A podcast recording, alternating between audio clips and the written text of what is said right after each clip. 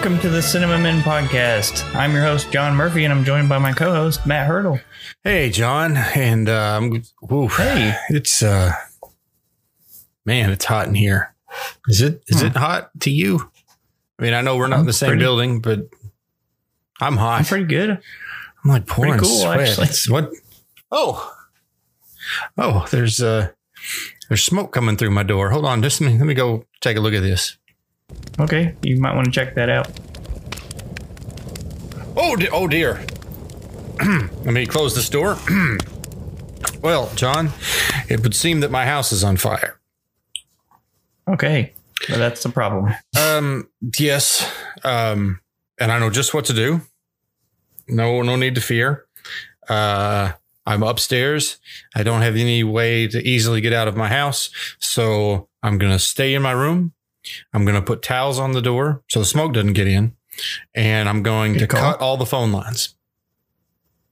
Uh, Yep. This is fine. okay. Everything's fine. Did you say cut the phone lines? Yeah. Yeah. I saw Okay. this movie where that was what a guy did. And Uh-huh. actually it well, it didn't didn't work out too great for him. But for me, it's gonna work. I saw it in a movie. Yes, because you saw it in a movie. Oh, it's getting a little worse now. That's okay. Are you going to try to wrap yourself in wet towels and just run through because you can run a hundred meters in ten minutes? Um no. No, I think Okay. I'm just gonna sit here. It'll be okay. this is a modern building with uh, lots of safety features. All right. Well, let me know how that goes. I'll, I will. I'll let you know. So, besides Matt's peril, on tonight's episode, we are going to be reviewing the 1974 action thriller, The Towering Inferno, starring Steve McQueen and Paul Newman, directed by John Guillermin, and also uh, Irwin Allen. This is a spoiler podcast. So, if you've never seen the movie and you don't want to be spoiled, pause this episode, go watch the movie, and then come back. Stay tuned until the end of the episode where we reveal what our next movie will be so you can follow along with us.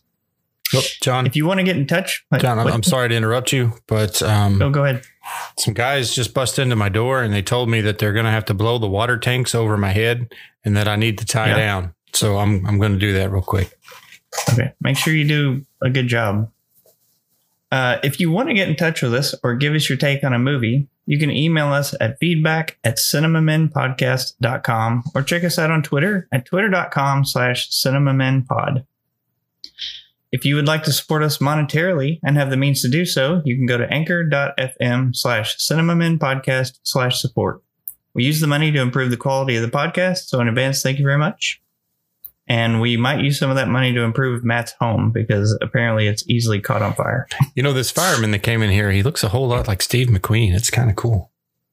Oh, they're you about to should get his autograph. Here we go.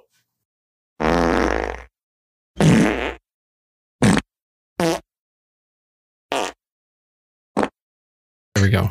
Now we can get back. I have to an normal. idea for a soundbite there. Yeah, I thought you might. I thought you might. So you can have fun with Uh, that. yeah. okay. If you like video, we offer that too. Go to YouTube, search for the Cinema Men podcast. We record every other Tuesday at 8:30 p.m. Central Time. Uh, subscribe to our channel. That's the easiest way to keep track of us. That's right. And honestly, why would you not want to see our faces?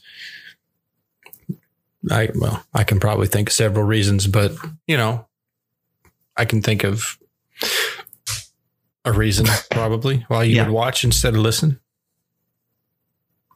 You can? No, it's okay. but we're there anyway. Yeah, where that's Oh, where we I are. got it. I got it. If you come to our live shows, you can chat with us directly. Yeah. Yeah, you That's can't do that on a podcast. You're just talking to yourself Yeah. and people think you look crazy. And it has been known uh, for us to reply or respond on the podcast to our listeners. It has been and it makes it it makes it into we the, the episode. We just might address your comments. Legend foretells. if you're lucky. no, in all honesty, he's right. Uh, come in here, chat with us. We'll talk. We don't care. All right. One more thing. Uh, this is something relatively new we've been doing, but we have been creating a short form series called the Cineminis. And we release those uh, every other week when we don't release a regular podcast episode. They're about 30 minutes or less uh, in time, and we discuss uh, fairly random talk topics, but we try to uh, make it relatable to the episode that we just released, um, just to keep things kind of on topic. Uh-huh. Stay on target. Uh, the last episode we released was what was that, Matt? The last The episode, last cinema, the last cinema we did. the last Cinemini. That was uh, Tom Cruise, if I'm not mistaken. That's right. Yep. Some of our favorite or the top best, most popular Tom Cruise movies. So check that out. Steve McQueen and Paul All right, let's get started. As one tiny spark becomes a night of blazing suspense. The towering inferno. It's out of control. And it's coming your way.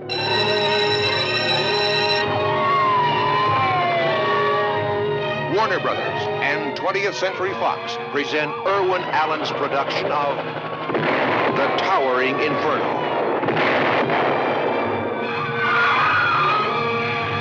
Steve McQueen, Paul Newman, William Holden, Faye Dunaway, Fred Astaire, Susan Blakely, Richard Chamberlain, Jennifer Jones, O.J. Simpson, Robert Vaughn, and Robert Wagner. The Towering Inferno. Those people are gonna die up there. if Something's not done. I want you out of here. So you can stop worrying about me. What about me down there worrying about you? I'll never let you go. The plot synopsis for The Towering Inferno from IMDb.com. At the opening party of a colossal but poorly constructed office building, a massive fire breaks out that threatens to destroy the tower and everyone in it. Bum, bum, bum. Yep, that's pretty pretty much what goes down. I mean, you could argue that it wasn't necessarily poorly constructed. It was uh, Corners were cut. with the in- electrical of the building. The, the construction itself, I guess, was pretty solid, but the the electricity setup was weak.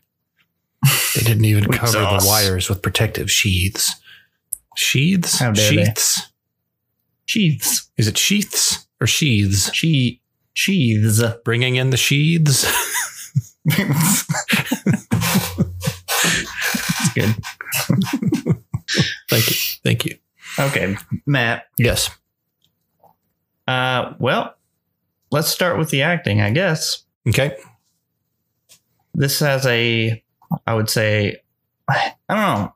One would say an all-star cast, Mhm. but um, an all-star cast from a bygone era, maybe. Yeah, that's true. Uh, the in, in in our case, But it, So- it's important to note this this cast is um, fire.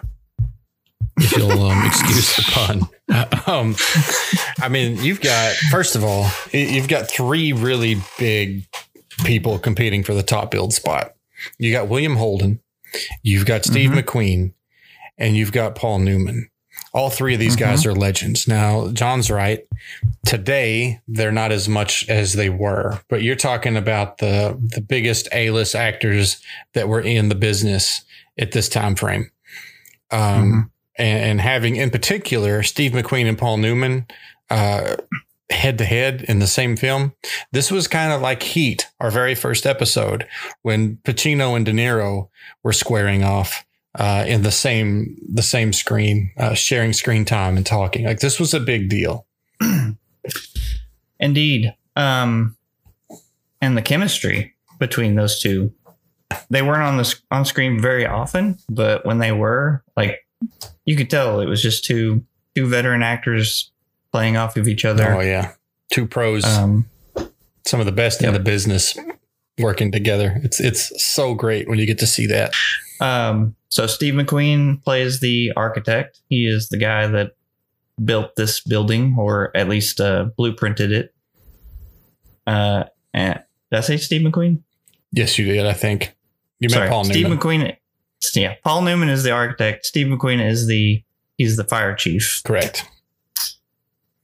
Um, but besides those two, well, and William Holden was the Builder. builder or the owner slash builder of the the big glass tower, this big building that is taller than any other building in the world. world. It was the tallest building in the world in San Francisco. hmm Uh, you, but not only those three, you have Fred Astaire, Another Hollywood legend. Faye Dunaway, Robert Wagner. Mm-hmm, mm-hmm. Um, who else? O.J. Simpson. O.J. Simpson, Felton Perry, Mm-hmm, Jackie Collins, mm-hmm. Susan Blakely. These are I all mean- older names, but these are all huge names, except for OJ, Yes. who's still relevant, but for uh, different reasons than acting nowadays. Hmm. He's relevant for different reasons. Although Hmm. he's kind of had his time, he's kind of fading away now. I think.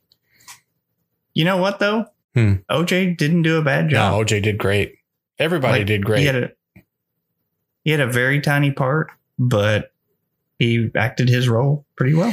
And just to uh, just to throw this out there for those of you who haven't seen this film, uh, the premise is pretty simple. Uh, it- the movie opens with um, this tower about to be opened. It's the biggest building ever built in the world. As John was saying, um, Paul Newman, he plays the architect, um, a character by the name of Doug Roberts, who's just getting in for the opening. He's been on a long vacation. Uh, William Holden plays Jim Duncan. He's the guy who financed the project and had the building built and essentially owns the building. And what happened was he had the building built, but he needed to save a little bit of money. And so he turned to his electrician, uh, who was played by Richard Chamberlain, a character by the name of Simmons, to, uh, to cut some corners.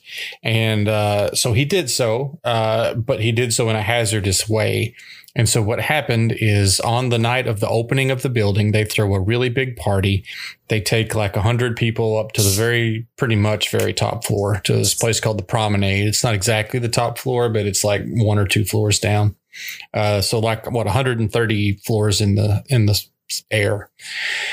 And they turn on all the lights because they want to showcase the building. Well, when you turn on all the lights and the electricity's bad, the uh, the whole circuitry overloaded. It caused some fires, which quickly spread and got out of control. And the rest of the movie is the fire department um, with the chief, played by uh, Steve McQueen, Chief O'Halloran, and his firefighters trying to save the people and stop the fire.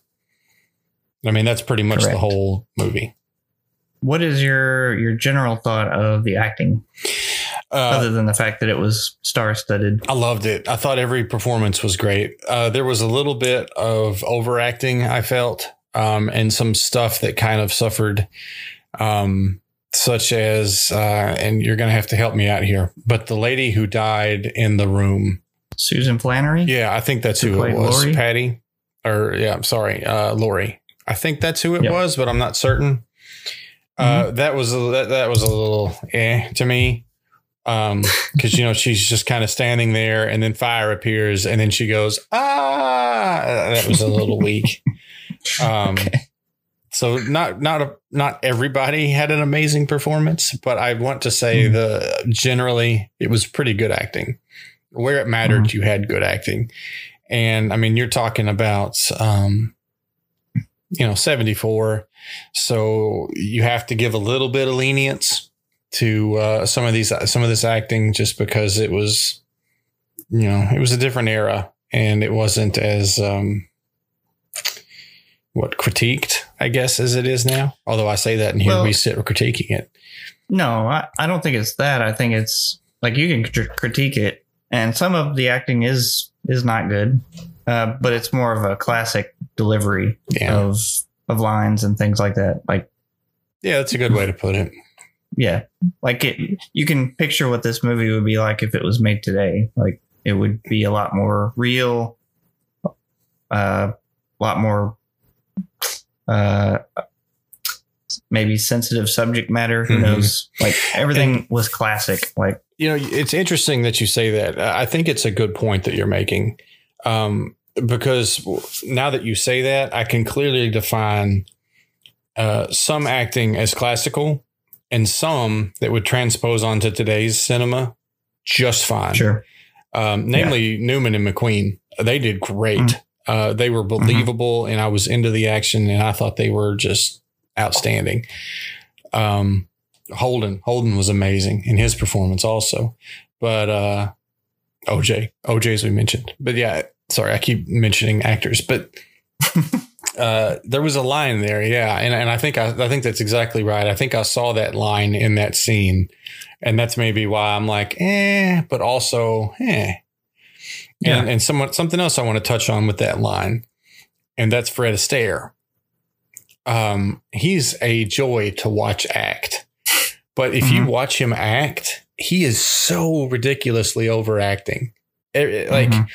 He makes these ridiculous gestures and faces, and he's always like winking or nudging or leaning in and acting, you know, definitely in a classical way as opposed to a modern way. But the way he does it is Yeah. extremely endearing. And he's he's older in this film. And so you can almost pass it off as him just being an older guy. And it works Yeah. with him. Of course, he didn't have to die a fiery death. So that, you know, That's if right. he did, that may have changed my opinion. yeah, he was an interesting character because he, I guess he's supposed to be this like con man. Um, hmm and the first time we see him, he's trying to swindle a taxi driver out of his tip or whatever. Um, but he moves so youthfully Yeah. than what I would expect. But then I'm like, oh, it's Fred Astaire. Hmm And I almost expected him to have a real big dance number, to be honest. But he, there was a little bit of a dancing going on. Uh, but he was pretty agile for uh, for as old And as he was. You know, that's that's a theme that kind of runs throughout this entire film. You know, there were some stuff that Paul Newman did where I was like, "Holy crap!" You know, like he he would just like Yeah. be hanging, Climbing and up a- pull himself up into a hole, or like swinging and jumping on poles and stuff. Like this this had Yeah. to be a pretty. I know they used a lot of stuntmen, but some of these were actually the actors doing these things. Mm-hmm. And um, granted, they weren't actually, you know, a hundred floors in the air doing them, but nonetheless, it's pretty physical. And um, Mhm. a lot of these guys who who are older actors now just nail it, no problem. The when you think about it, the top three build guys were probably at least over 40 or 45 Yeah, um and which is crazy to think. Uh, paul newman still has a long legendary career ahead of him I think Newman was forty two or forty three when he filmed this, Yeah. but I'm not certain on that. but he still has a lot of good movies he's going to make in the in the future. Hmm um it's crazy to think about that who else richard chamberlain hmm plays the snivelly uh electrician Do you mean Benedict. Cumberbatch? Because I swear that's Yeah. the only person I could think of when I was watching him. He looks just like Yeah. him in this movie. they they do look similar but he's great as this like the guy you just love to hate hmm Yeah, The he played a good has- bad guy. he does everything wrong he can't do anything right he doesn't have any good qualities other than he's handsome i guess Well, he did manage to to save, you know, William Holden's budget. You know, maybe not in the best way, but he I mean he did it. He cut that two million dollars off the budget if we're looking at it from a financial perspective bare wires. i did what you told me to do and Yeah, honestly, so- he acted his heart out too. He did amazing in no this he was great the only thing i know richard uh chamberlain from other than this movie now is like the Thorn Birds Oh yeah. which is this romance kind of movie that my mom always watched.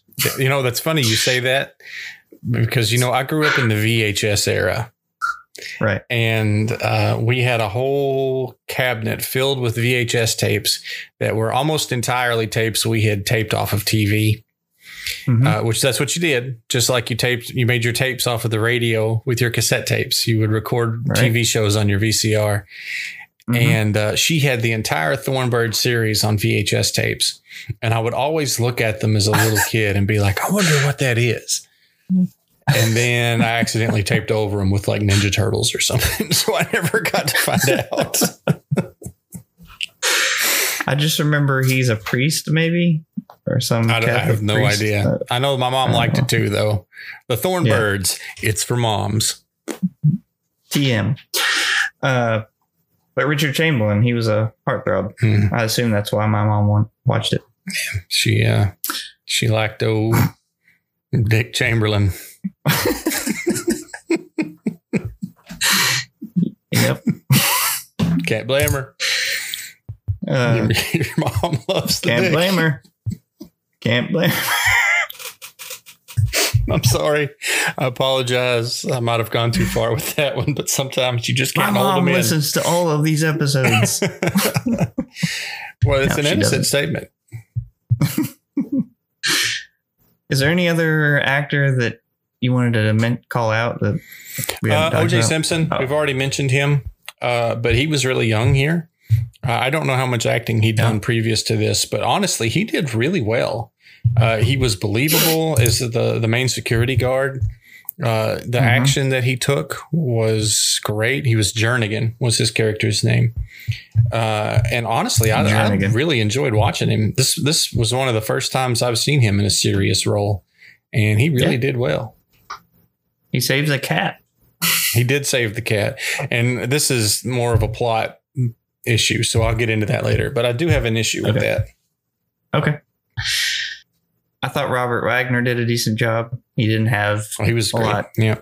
uh, but his He plays a good number two. yeah his uh, role as the upstanding man who wants to protect his lady uh, he did that well hmm although he can't run very well and he makes poor decisions hmm felton perry i'll talk about him more but he played one of the firemen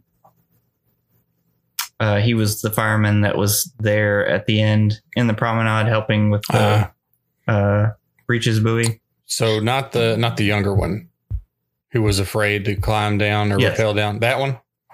the guy that was in robocop Yeah. Okay. Yeah, Yeah. he did great.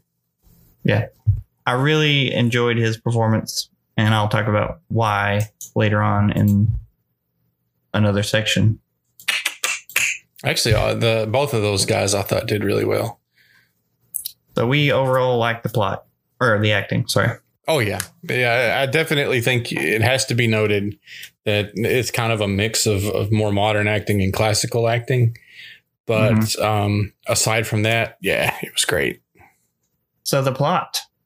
Uh, you kind of s- synopsisized the plot. Yeah, already. I mean, so um, but it's it's it's standard disaster movie flair plot. You know, there's a there's a brief setup where everything's cool and happy, and we're seeing these people, and we're shown little glimpses so that we can get a little bit attached to each of the characters, and then all hell breaks loose, and they have to all try to survive, and we're cheering for them to make it. I mean, that's every disaster movie ever made. Yeah. Um. yeah, So I mean, it's it's it's not the strongest plot in the world but you don't watch a disaster movie for a super intriguing, amazing, dramatic, award winning screenplay and plot, right? mhm, You're in it for the action. So, mhm. um, you know, you can't judge it too harshly, I don't think, because of that. I didn't I didn't mind the plot necessarily. Um I think as far as runtime goes, this is a almost 3 hour movie. So it's a it's a long movie. Yep. Um and the first uh half or not not first half, first uh quarter or first third is just set up. hmm So you're, and and that that's good because we're establishing these characters, we're getting familiar with them, we're developing attachments to them, and we're figuring out what's going to happen. Um, so that was good, and I like that. Uh, some of it probably could have been trimmed, but I can't think of anything necessarily that just absolutely would have to be cut to make it a more tight movie. hmm I I really like the characters and I like the way they um set them up. Yeah, I agree. I mean, I, I'm not saying it's a bad plot. I'm just saying it's it's a pretty simple plot. You know what I mean? It- Yeah. It's it's a formula disaster movie plot. Um, It is. there, there's but- nothing really. Uh, what's what's the word I'm looking for? Um, Unique. yeah, but not really unique because in a lot of ways, this I mean, this was one of the one of the founders of the formula. You know, uh, innovative. Yeah. That's the word I'm looking for. Okay. They don't they don't waver too much from the formula. That's what I was going to say is this was 1974 and so there wasn't much to go off of. This kind of created that. So in a way it was innovative That's in true. developing that that disaster That's really true. formula. Yeah. I don't think we can say this was the first disaster movie. No, Um, because in the by a long seventies, in seventies, there was a huge outbreak of disaster movies. Um, it was it was a big deal, and Mm-hmm. this was just kind of one of the one of the jewels in the crown of that era. And I, I don't know honestly what could be considered the first, but um, it's definitely a shining example of uh, of one.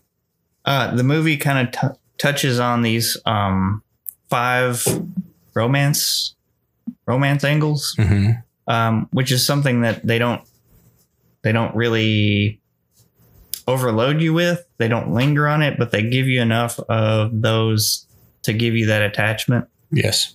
So we have Robert Wagner and his assistant Lori, hmm Paul Newman, uh, who was Doug Roberts, and his wife, played by Faye Dunaway. Mhm. Fred Astaire and his um, companion Hook up. or hook up, he hooks up, with her at the party. Lisa Lisa Lett, hmm I guess is her name.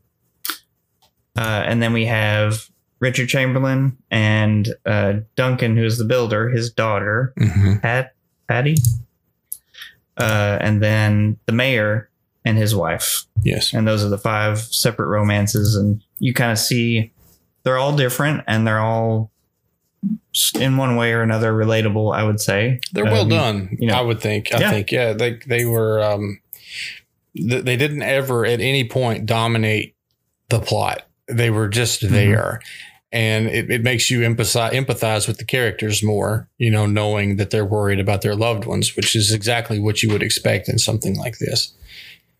Yeah. Yeah, I thought that But I really like the- addition. i love the variety though you've got a, a, a younger wife and husband Mhm. you have the assistant and the that's probably a taboo affair robert wagner and his assistant Yeah, he's keeping that Uh, awfully got- secret. That's kind of interesting. and she mentions before they uh, die, or she's like, "I won't ever be able to," or the upside is, "I won't be able to ever tell anybody about us," or something, or no Mhm. one's ever going to find out about us. uh, then you have Fred Astaire and his lady. That's the older hookup, as Mhm. Matt said. Um, and then you've got the dysfunctional relationship with Richard Chamberlain and Duncan's daughter. Man, they really And make then- him out to be a jerk too, don't they? Yeah, He's and that's like that's the- actually the, the, the sorry, but the fire department they come into the room and they're like, "You can't go down there; it's impassable." And he's like, "I'm going. Are you coming?" and she's like, "No, they said that you can't go down there." And he's like, "Well, if you need permission to save your own life, see you later." And then he just leaves, and I'm like, "Okay." And then of course the freaking stairs blow up while he's in there, and he comes back and he's burned and is in tatters, and he's like. Hey, and then she runs up and is like, "Oh, I missed you," and I'm just like, that's a one-sided relationship if ever I've seen Yeah. one.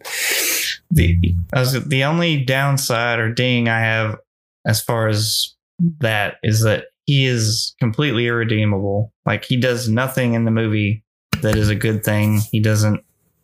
Yeah, He he is completely one dimensionally bad. they they make him out to be pretty Weasley, and I guess they just do that so that you're not sad that everybody gets it. You know, when he gets it, you're like, yeah, but everybody else, you're like, oh no. Yeah, kind of like um, and this movie made me think of it. But Titanic, hmm um, the the what was his name? Yeah, the, the The- fiance, the one Yes. that Rose is engaged to. Yeah, how he's Mhm. kind of He pushes his pushes his way onto the boat. Yeah, it's actually a very similar scene when he's trying to get Yeah. on that little chair. I forget what they called that, but The breeches buoy. yeah, that. Yeah. yeah, this movie made me think of Titanic. Of course, this came first, so I assume maybe James Cameron took took some ideas from Towering Mhm. Inferno. Um, and then the mayor and his wife are kind of the older established couple. Um, the other thing I like that they did was the use of children, hmm and That's a weird thing to in- say, I know but I get what you mean. putting them in peril adds a level of suspense. Always. uh, to the Always movie does. that that uh, I didn't necessarily enjoy, but I get it. Like it, Well, it takes It it, up added- a notch anytime there's a kid Yeah. involved. And you know, For I. I have to mention the the scene where they're climbing down the stairs after the stairs blow up.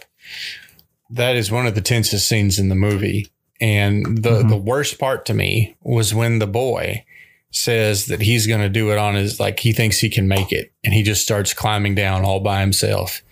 Yeah. Oh my gosh, my heart was beating so fast during that scene, and I couldn't help but put myself in the shoes of that woman watching. Uh, essentially, I guess that was that her grandchild, or was that a child she was watching, or was she just a neighbor? I, think she may I have just been a a good neighbor. sense. Yeah, maybe I never got a good sense of what her relationship was. We're gonna say she was a neighbor. Uh, Yeah. and she, you know, she, so these kids have a deaf mother and they are already moved into the tower. Um, some people had moved into this tower, which had residential areas, but for the most part, it was unoccupied because it had just opened. And so she went to check on this deaf lady. OJ Simpson saw her on the camera or, or saw, knew that they were up there. So ran up there, saw her, went in. There was this whole thing. But the mom winds up getting carried out by OJ because she's unconscious. And what happens then is the fire kicks up behind OJ. And we- you've then got uh, Paul Newman, the architect, or Doug, left behind with this neighbor lady who ran to get their attention and the, the two kids, which there's a little girl and a little boy. So they they try to make it down the stairwell when there's an explosion. The stairwell blows up and they have to climb over essentially a, a sheer drop of like six stories down to more stairs, and it's it's super tense. So the only other things I wanted to mention was that I thought the catalyst for the whole disaster starting was a little convenient and It was a little hokey. Yeah. Let's just come like, out and say um, it. Yeah. So a breaker box shoots open and sparks come out of it. And lo and behold, what's below it is a bunch of gasoline and I guess paper towels Spray or towels with and rags. soaked in. in the utility closet. Yeah, what what Yes. happens is two things blow at the same time. There's right. there's a breaker box that's in this main room where the engineers are, and then there's a breaker box in a closet that blows and starts a fire. The security system picks up on the sensor that there's a fire. So they go down to check it out and they wind up thinking that that original breaker box blowing was the fire. So they cancel the alarm and just think the system's glitching out, which is how the fire spreads and, and takes off. Here's Yeah. my problem with that. Um, it's a thing. it's a fine premise. I, I get it. That makes sense. I can see that happening. Right. That's not my problem. My problem was the fire in that utility closet gets started at like lunchtime Mhm. and it just we see it every once in a while the camera cuts to it and it's just like a little fire like these little rags are just burning and they Mhm. burn until the party at like eight and then they uh, then i guess they take over like it's it's Yeah. very confusing because you've got an open fire in this gas room with spray paint and everything flammable in the world and it looks like a powder room in a ship ship's hold in an Yeah. old pirate movie Uh-huh. and it just burns for six hours. The rags don't burn up, nothing happens. It's just burns. And then after the party starts, it starts getting crazy. That Yeah. that was one thing that did bother me. Hundred percent agree that the the convenience of what how it's everything kickstarted bothered me, and then the fact that the fire took forever to get out of that one room. And I tell And- you, there's another part to that too. And I think we have to read between the lines to get to it. And I'm sorry, I just interrupted you. No, Sometimes that's all I wanted to thoughts. Pop into my head and I just go with them. So I apologize. um, but if you look at various points through the movie, you see fires happening on different floors. Now, logically, the fire is going to follow one path. You're not going to have a fire here and then four floors down, another one breaks out randomly. It's going to move between floors. That's right. So I think we have to extrapolate from that that there were multiple fires in the building that we didn't know about. That's the only way it makes sense to me. That I- the electrical system caused extra fires and we just didn't see them happen. No, I agree with you. But I- I guess the one fire they were focusing on, which is the one that we originally saw, didn't move out of that Mm-mm. that room and didn't even start smoking, or at least they didn't notice the smoke for a long time. yeah. And it was a good like after the second shot of the fire, it looks like it's a good fire. Like Yeah. it's gonna it's gonna make some movement.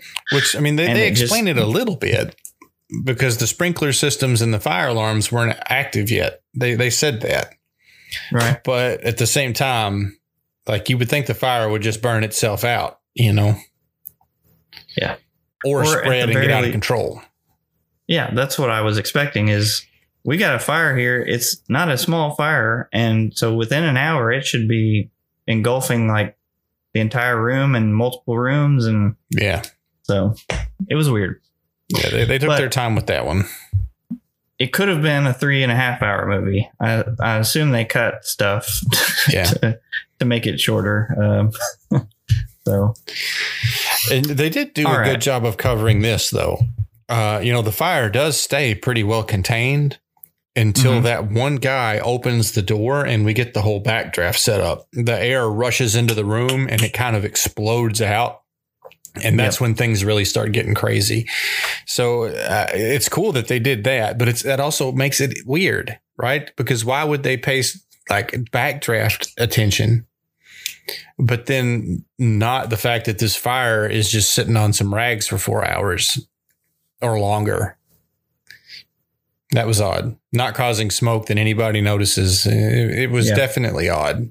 And I don't, I mean, I'm no fireman. Maybe that happens, but it sure seemed unbelievable. I do want to point out that uh, something I thought was interesting is right when the opening credits start to roll, we get a full color screen uh, dedicating this movie to firemen um, across Mhm. the world. And I thought that was super cool. Um, one, it's it's the earliest movie I can think of that has a dedication like that. And two, even in modern movies, typically you see that dedication at the end of the film before the credits roll. This was right up front. They're like, "This movie is about firefighters. You guys are awesome. Thank you for doing this for us." I mhm. thought that was super cool. Yeah. Oh, that reminds me that yes, I wanted to make sure that I said that I thought this movie it felt like a public service announcement with that opening thing and then the ending uh, statement that Steve McQueen says Mhm. about you know you should contact us the next time you want to build a building. Oh, that was a great line too. All right, I'm asking. Yeah. that was great. you know where I am or something oh, it was so good. So It, It was felt like- yeah, the movie was trying to preach or not it wasn't preachy but it was trying to uh, communicate the message of you know these high-rise buildings they aren't built the way they should be built to prevent potential fire hazards and the firemen should be consulted whenever these uh, high-rise buildings are built yeah. basically There's a there's a big scene where he's like, "I built it to code." McQueen or Ru- uh, Paul Newman, Doug, he was like, "To code, to code." It was, it was pretty good. Yeah. Um, but yeah, th- this movie in this movie, the the firefighters are the real heroes, uh, just like in real Mhm. life. And um, anyone out there who uh, is a firefighter or who has loved ones who are firefighters, um, this movie is a really good homage to them. Although watch this with caution because they they do get injured and killed in this film. Yeah, which is that's That's how that it is, happens. yeah, And, but- yeah, you know, if if you're a loved one whose uh, significant other or child or parent is a fireman or woman and uh, goes into these situations, that might cause you some anxieties. So you probably already Yeah. know that going into a movie called The Towering Inferno. But in case you don't, you should know that while they're the heroes, they do get hurt. Mhm.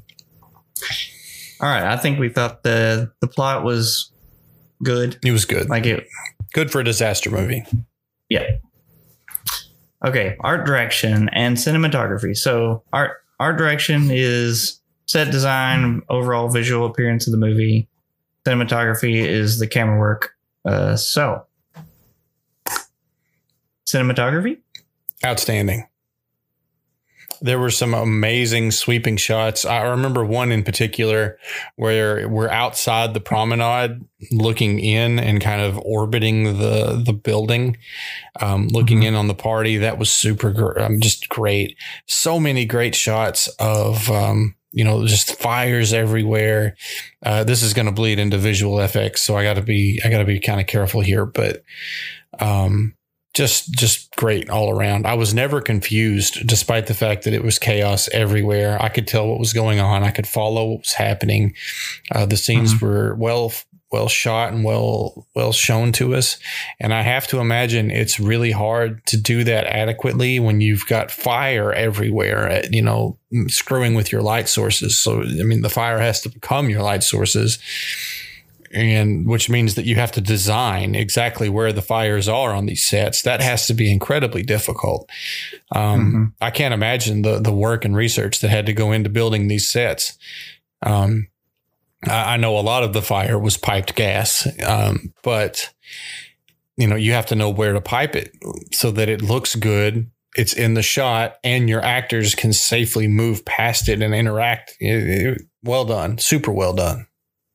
hmm Um, I have the same critique that you had about the plot. I guess like it, it the camera work wasn't necessarily inventive, Mhm. but it was the camera work was done in such a way, in a classic way.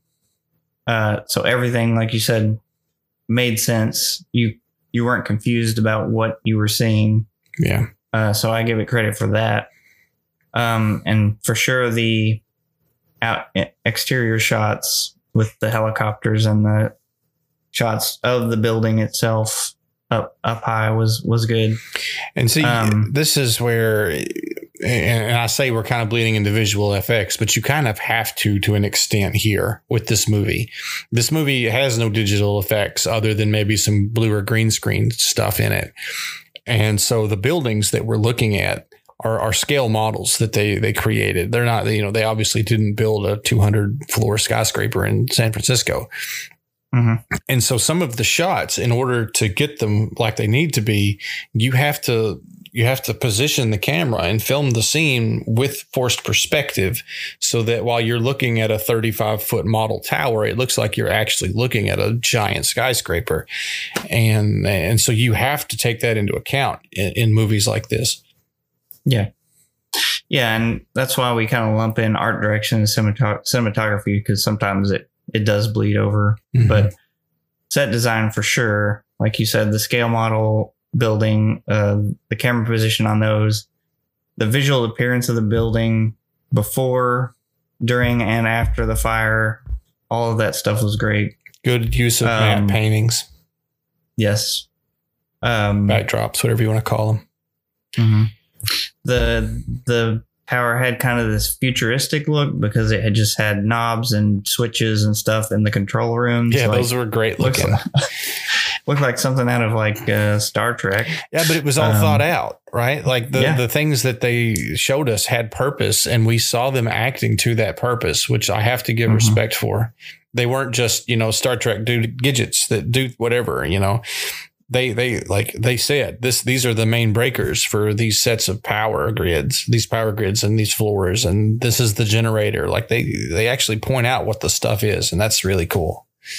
Yeah the only part that I was just like, this is too much was uh, when OJ Simpson was at the controls and all the lights were blinking. Oh yeah, he's like restarting Christmas them. lights. and he was just switching them on and off, and they weren't doing anything. And I was like, I have no idea what any of this stuff. I mean, here's the deal, though. I mean, that was analog technology. You know that that wasn't Yeah. run by computers like it would be today. So Right. you, in, in theory, you could just turn it off and on, and it would just start right back up it, because it's Mhm. literally just electrical connections. Uh, yeah, lots of attention to detail. Um, we already mentioned the sense of scale, but just they had some wide shots of other skyscrapers in the city, Mhm. and then they had the towering the the glass tower, Which they were, and it was you could tell obviously that they were fake. the, the glass Yes. tower and the the building that they repelled onto. mhm. yeah some of some But you of got to give it a stuff was. Uh, it's seventy four. You give it a pass. there weren't many scenes though. Like those Mm-mm. are the things those things you mentioned were the one that and there was a few instances of smoke that I could tell they were using like a smoke machine You're right. and you know they were just blowing it in front of the camera. Uh, but the f- maybe we should just move into visual effects because well, there's one more thing I want to talk about with art direction. okay I want to talk about uh, Doug's office. okay Did you notice like it was all yellow and orange? yeah Like like the whole opening of the movie when he comes in and he goes to his office. First of all, they have the most amazing offices I've ever seen in my life in this movie. Yeah. They've got like they're not offices, they're suites with rooms and everything. Mhm, Um, pretty but- fantastic. I, I thought this was interesting because you know Doug, the architect, his office is done entirely in like yellows and oranges. He's wearing an orange shirt, Mhm. and later on, that room burns. What color's fire, Mhm. John? Yellow, red, orange. Yeah, it's the same color scheme, and, and I got to wondering, do you think? I wonder if that was intentional, or if that was just a cool looking color scheme in the seventies. Maybe so. I mean, I, probably both. But there were some things like um, the motto for um, Oh yeah, Duncan Enterprises: there were definitely illusions. "We build for life." And then Obviously the, uh, the the song, the original song that she sings in the promenade, the candle in the dark. I was like, oh, the candle's the so- building.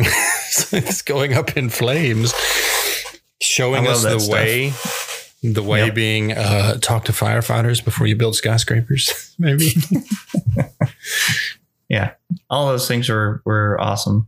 Um, anything else in art direction? That's it. We're, we're we Okay. t- we are dallying. Dillying, even Our, our bush beating needs to uh, stop, and we need to move forward. visual effects. Okay, this is where we want to talk about the fire, and I it's some of the best It's fire good. effects I've seen in a movie. Oh, it's so good. I mean, I and it's all I practical. yeah. Maybe you've done your research on this, Matt. I don't know, but did they were actual firefighters brought in to do some of the Yes. the firefighting? Uh, Most of the firefighters you see are actual volunteer firefighters who stepped in to, to be in the movie. Um, Yeah. I, I don't remember the numbers. I, I read them and looked them up, but they, let's say, I don't know how many sets they actually constructed, but when they were done, uh, they had destroyed, utterly destroyed and burned down all but two of them. it, just in the making of the film. That's how intense the, these fire effects were. They literally were burning up their own sets while they were filming the the, the scenes with the fire. And Yeah. it is intense and crazy and real feeling. And oh boy, it's it's something to see. yeah yeah, they they went all out on it and it shows and it's the movie is better for it because you really get that sense of like i i'm pretty certain i was getting warm uh, while watching the movie because Mhm. i could actually i was into the movie so much that i was like ah it's kind of getting warm in here Absolutely. uh yeah it was great It and uh, man. kudos to the actors and everybody that was around that stuff and I also want to mention the uh, the the big climactic end scene where they blow the water tanks. what a scene that was. You've got Mhm. fire, you've got, and it's not explosions, it's just gusts of fire like you would expect in a building fire. You've got water flooding in, just sweeping everything away. Uh, actors, you know, like roped in, tying themselves in, and this flood of water and this erupting fire just wow, what a scene, man. I cannot imagine how you coordinated that, but it is incredible. And uh, for those of you who who may remember this, there used to be a, a like a backlot tour, and I think Universal had something similar to this. But there were rides you could go on. Uh, both Universal and Disney, I think, had one where you go into a canyon and like usually like a tanker truck or something catches on fire, and then a big flood comes and washes it away. Like that had to have been inspired by by this movie and disaster movies of this era because it felt like I was in that. It was just, it was crazy. There's just there's there's you know building crumbling, rock falling, statues falling, water rushing everywhere, fire flying up. It is one of the craziest things I've ever seen. hmm Yeah, and you. this should be noted is there are several large action set pieces in this movie. Um, well, should we talk about action in its own category? I didn't have this down. I mean, it doesn't matter. We can do it now. That's fine. Yeah. There are several large action set pieces in this movie, and you see one, and you're like, "How are they going to top that?" And then they top it, and then you're like, "Well, they can't top that." And then they top it, and it's like they know how to dole out that action, and and give you increasingly more harrowing and thrilling things until you get to the very end of the movie. And Mhm. thought that was really well done. And, and I've got to say, the uh, there's a couple of scenes that really took me by surprise, and I didn't expect. Um, the the scene where the the group rushes into the elevator and then they wind up catching on fire, and the elevator comes Oh, back up. You're just like, Yeah. oh my gosh! Like this guy just comes out of the umbrella, uh, the umbrella out of the elevator in flames, and he just falls down Mhm. dead on the floor in front of everybody. Uh, the scene where um, Robert Wagner's character Dan uh, tries to run out to get help and he just instantly catches flames. It- like Mhm. that stuntman was on fire for a long time. And that scene was amazing looking. Like there's just fire everywhere, and this guy's stumbling through, burning. It's it's, it's so intense. Um, there's a scene where we see uh, poor Lori fall out of the elevator, and when she falls, you see her like hit the building and spin in the spin, air yeah. while she's going down. I was just like, "Holy crap! This is this is incredibly graphic. I didn't expect this. Mhm. Um, just amazing stuff." Now, I will say some of the some of the stuntmen, it was clear that they were stuntmen. Oh, yeah. and they were wearing uh, padding and all the they had the wax on, and, And all were there were dummies and stuff too. Yeah, so it wasn't a perfect home run, but they you can't. I can't think of a- I another mean, way that's they how they did it back able to do then. Yeah, I mean, you Yeah. can't you can't literally throw a stuntman who's burning off the side of a building. You know, you've Yeah. gotta you gotta work with what you got, even when Yeah. what you got is millions of dollars. So visual effects, Chef's Kiss, amazing. Uh, the fire effects alone are worth watching. Top notch, amazing. Uh, score. Uh, a little Yeah. dated now, but wonderful. Um, it's I'm not going to give it the uh, amazing theme award because you could you could play the theme and I would just be like, oh, that's some nice '70s music. But it, it was it was good enough. I, I never really thought to myself, this music's great or this music's terrible. Um, it was it was just good. It fit the film. It worked okay. Um, Yeah. I had no issues with it. I thought it was smartly used. Um, we open with this uh, kind of upbeat, bombastic score of with uh, Bombastic.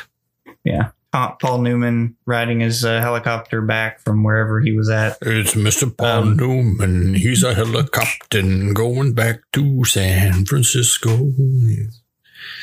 All right, boombastic. cut that track and uh, release it. it's done.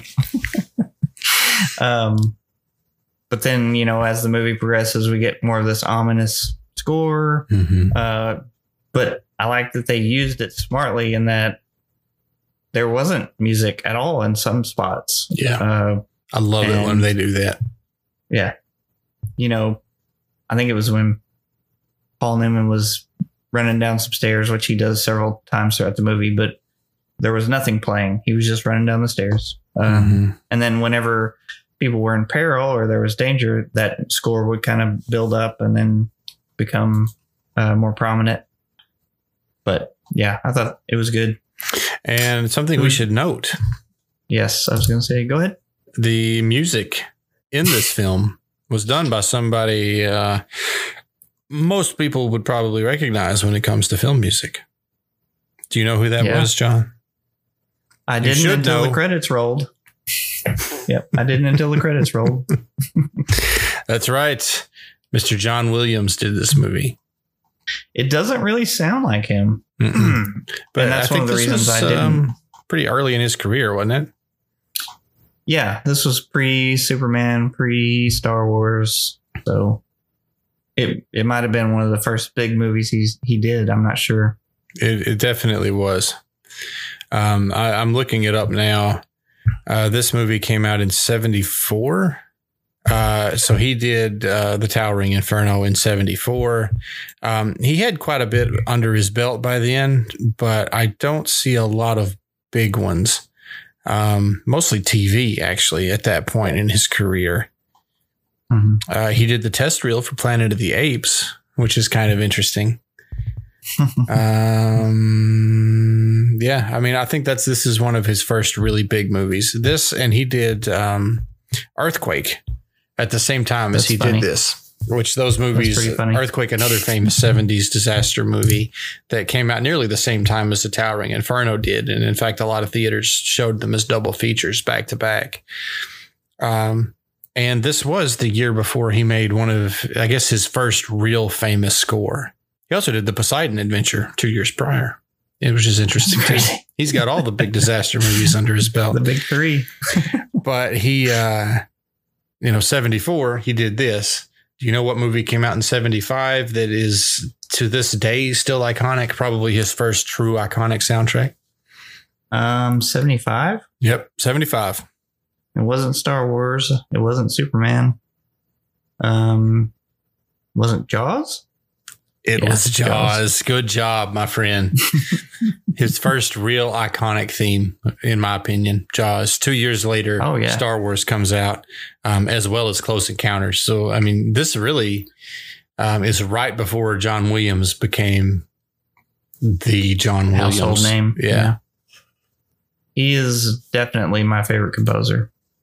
He's amazing. There's Everything he touches is I mean- gold. No, there are others, but he's he's uh way ahead of the race. Yeah. Anything that we didn't cover in any of the other categories that you want to mention? I have a few. Uh, let's see. Um, we talked about the cast. There, there is one thing I wanted to talk about.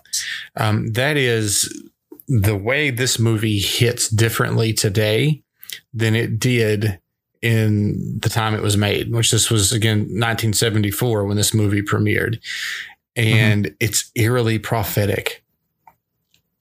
Um, you know, they mention in particular in the last scene when they're talking about uh, Steve McQueen and, and Paul Newman are talking. And Steve McQueen's like, when are they going to learn to ask us before you build them? And uh, he says, you know, we we lost like I don't know what the body count was, like 137 people or something like that died today. He's like, if y'all mm-hmm. don't start talking to us, one day it's going to be over 10,000. Right. And when he says that, just eh, today, you get a chill because instantly you think to 9 11. And, and in Yeah. fact, this movie has a lot of, of eerie similarities. You know, you've got a giant high rise where people are trapped on top floors. You've got people who are throwing themselves out of windows because they're trying, well, they're on fire in this movie, but they're, Yeah, they're trying they're to get away from the heat. yeah, Um, they're doing what they think they can do to get away. And it's it it definitely gives this movie a hard edge that it, it couldn't have had in 74 because you know most people nowadays, which we're we're we're getting a younger generation that's coming up that didn't witness this, but most adults nowadays can remember 9/11 happening.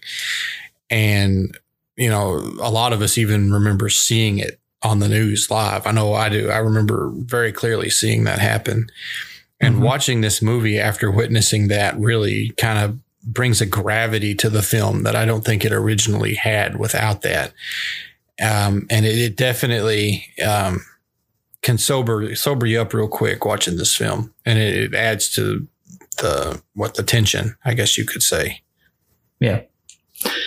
Yeah, for sure. I wasn't necessarily thinking about 9 11 while, watching, but uh, I could see where if you had that mindset going in, it would have been a more, uh, it would have had more impact. I got to be honest, some points I was laughing throughout the movie because There was some it there was some silly parts for sure. Yeah. Um, I But just yeah, I, know. I I feel like post 9-11, this movie hits a lot harder than it did before. Yeah. I mean, there was no big high rise disaster of that magnitude until 9 11. I mean, There's it wasn't uh, the same kind of disaster, but it it was close enough that I could see the similarities. Like there, there was one part where you see uh, the fire chief, Steve McQueen. He, he's talking to his fire guys, and he tells them to move the barricade for people back at least Mhm. four blocks. As Yeah. soon as he said that, I was like, "Oh my gosh!" Because the building's going to collapse, and I was just like, "Wow!" I actually kept waiting for that to happen. Yeah. But it did not. All right. Well, my stuff isn't as uh, prophetic as, as your statement, but this is where I, I put nitpicks. much. Well, I mean, Um, it, you know, the movie was was made before 9-11. They had no idea 9-11 was going to happen. I just wanted to note that watching it post 9-11 makes it hit a little bit harder than I think it used to. Not, Yeah. it, it has nothing to do with the movie other than there's similarities between the event and the film. So it seems like everyone is able to freely move around the building except for the people that are required to die. like Steve McQueen and and uh, Paul Newman are just going up and down stairs. They're using the elevator. Everything's fine. Um, Well, they were the using people- some elevators, right? yeah.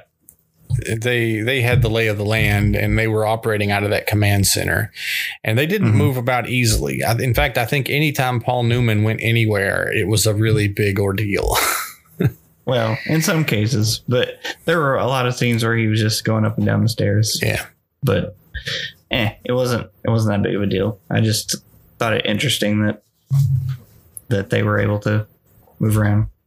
Um, the helicopter at the end of the movie um, that they were going to get yeah on. Um, oof, i figured this was coming yeah So that was rough they they were only going to bring out ten women, uh, because women and children first. They come out on top of the roof. The helicopter's about to drop down, and two ladies come out and they start flailing their arms. And the helicopter makes a hard turn. I'm not sure what it hits, but whatever it hit, it exploded the helicopter. now wait And the helicopter exploded because i thought i saw a cardboard box explode uh, my eyes may have dece- deceived me. Maybe it was a cardboard box. that that was the one visual effect that looked pretty terrible. That helicopter blowing up, like you cut to right before it blows up, and it looks like somebody built a helicopter out of cardboard and then they blew it up. Mhm. It looks awful. Yeah, I it didn't I don't know. That was the most disappointing part because it's like I get it, you want to kind of prevent the easy way out, but that helicopter shouldn't have blown up. It didn't hit any I mean, even if it hit something, it would have spun instead of explode. Yeah, Like yeah, it didn't make a lot of sense. And then, uh, Yeah. well, now the roof's on fire. Can't go up there anymore. yeah. Yep, that avenue's blocked. And, and they Um, did try to sell it with it's too windy to land a helicopter, but they were going to try Mhm. anyway. But I don't, know, I don't know. I'm with you on that. That was kind of weak. Yeah. Uh, here's a Uh, nitpick for you. Go ahead. Yeah. OJ Simpson's character was a big nitpick Mhm. for me. I got really invested in his character.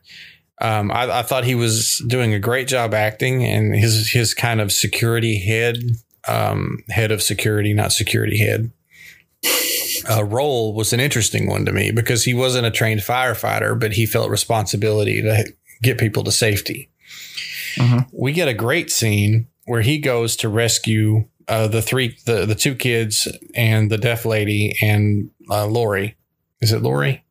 The, Lisa, Lisa Red or something. yeah, uh, he goes to rescue them, and he does, and he gets in and he finds the the deaf mother of the two kids unconscious on the bed, and so he scoops her up, and he he walks out, and then he decides he needs to check all of the rooms, and so he starts going room to room, and we see him find her cat, and he rescues her cat, and that's the last we see of him till the end of the movie.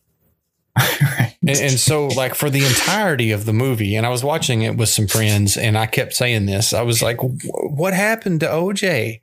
Like, you know, you see the you see the kids stuck with Paul Newman and uh, Lottie or Lori. I need to look that up because I don't need to be saying that wrong over and over again. Lisa Red, I think, is her. It's weird. It's a weird Lisa name. Lett was that her? Lisa Let. Yeah.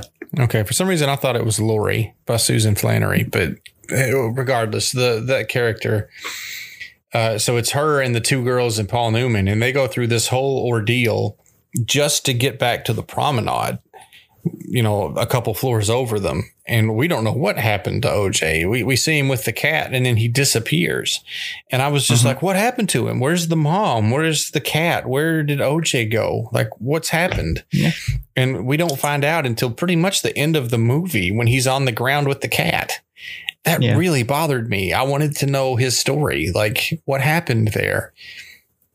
I think he got the cat and went in, got in his Ford Bronco and drove off. If that's the case, it would have been on the news, I think. Oh, yeah, it should have been on the news.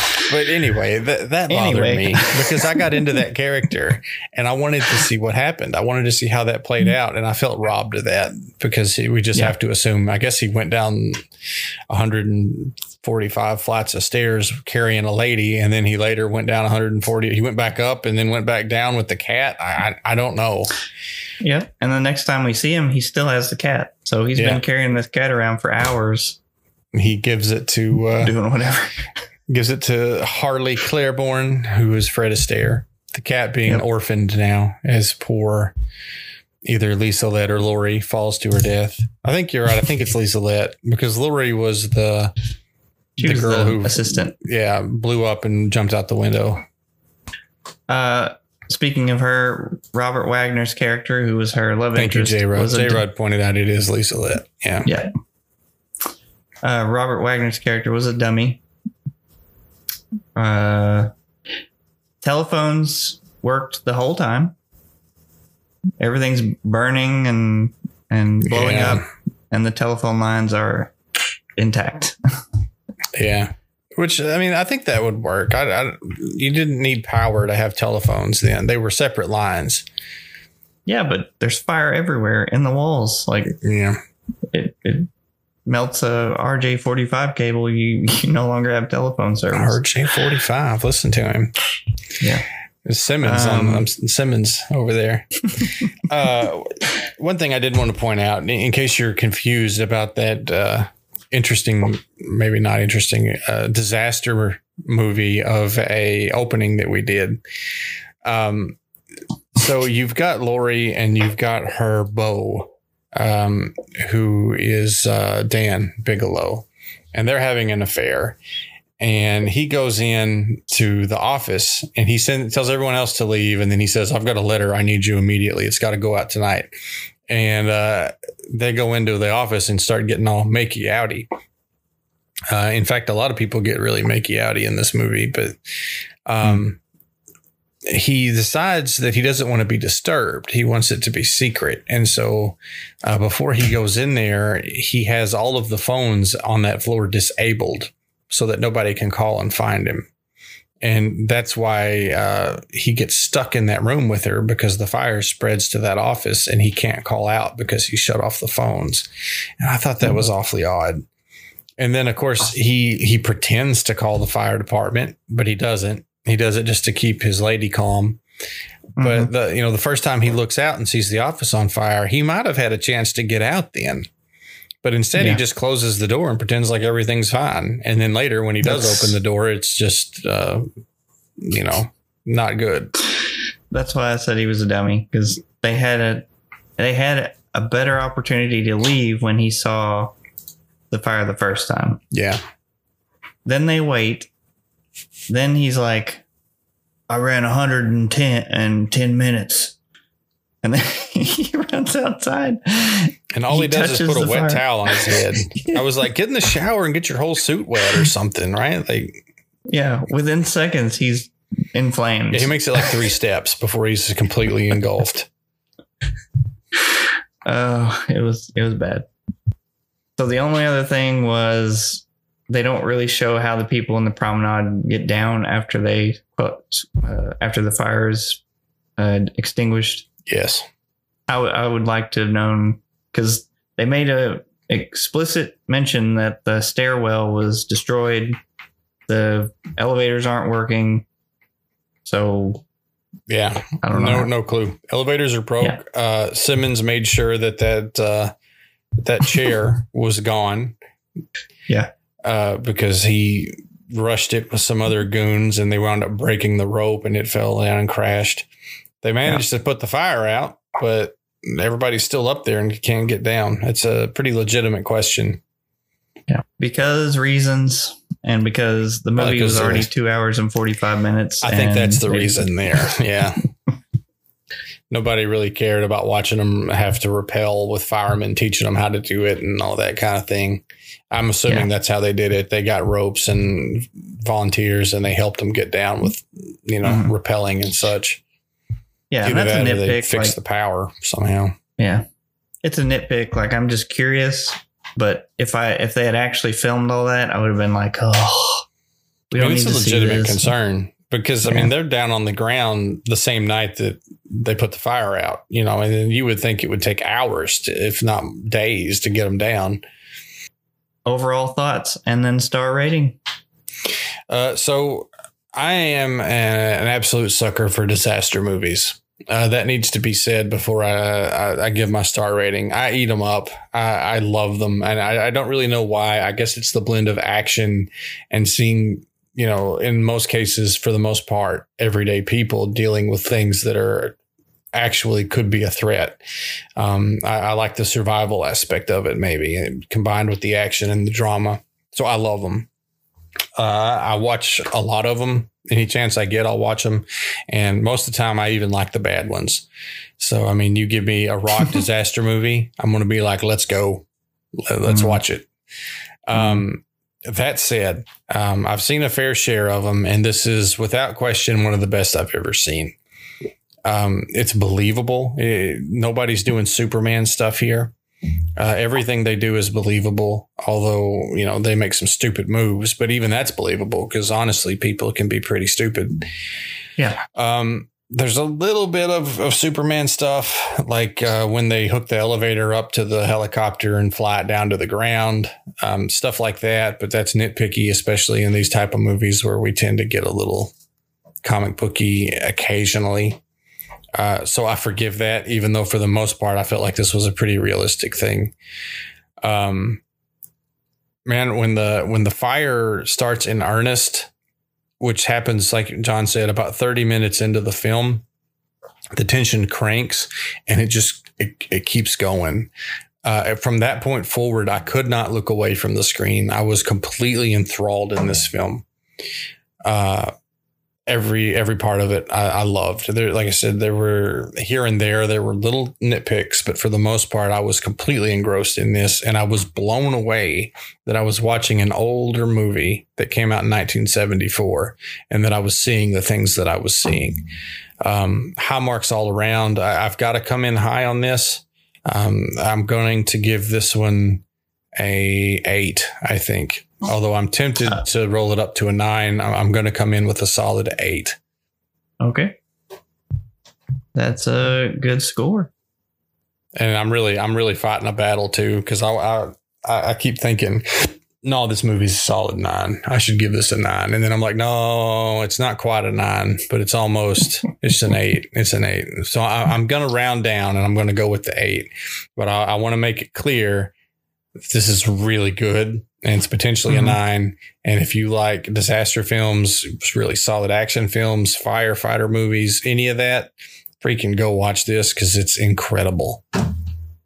Um, I generally agree. Uh, I thought this was a really fun movie. Um, really good disaster movie. It's not the best disaster movie I've ever seen, but it's up there. It's definitely in my top three, top five, uh, for sure.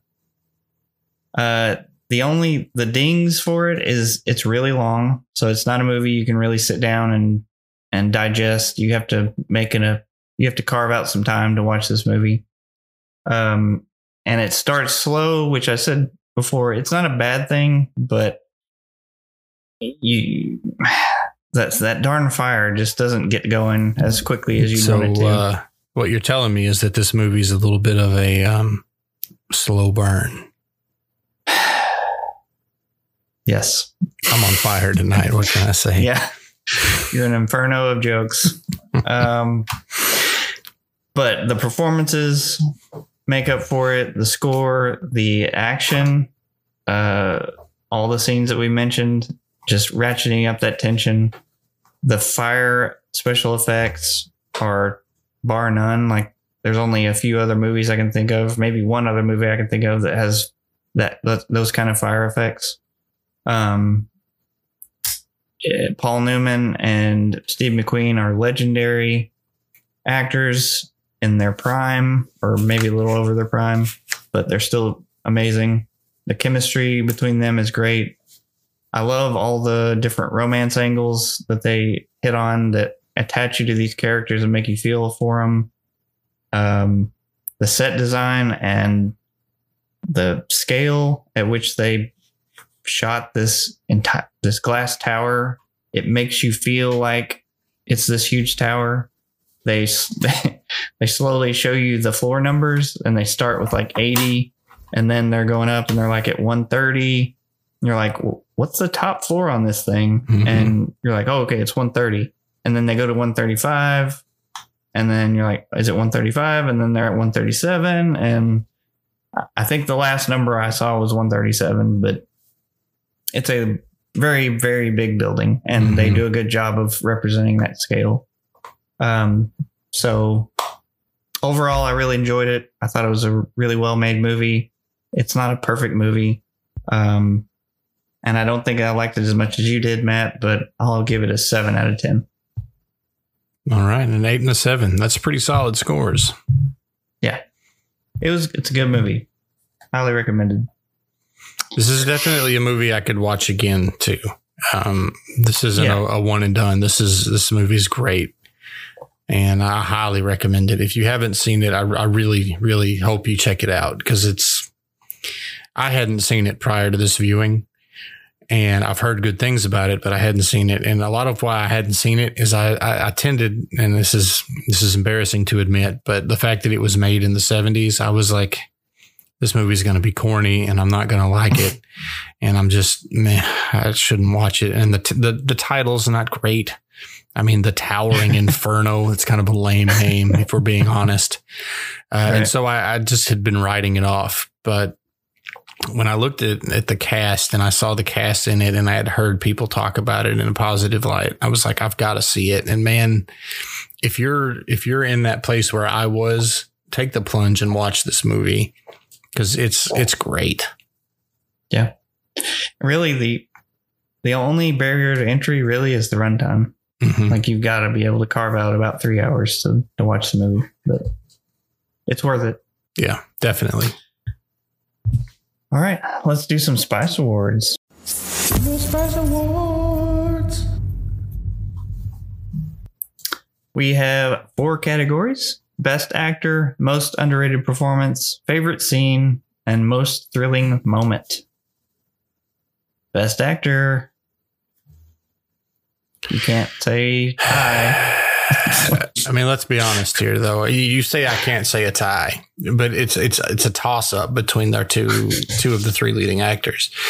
uh-huh. Uh, William Holden did amazing, but uh, Paul Newman and Steve McQueen just take over. They're they're great.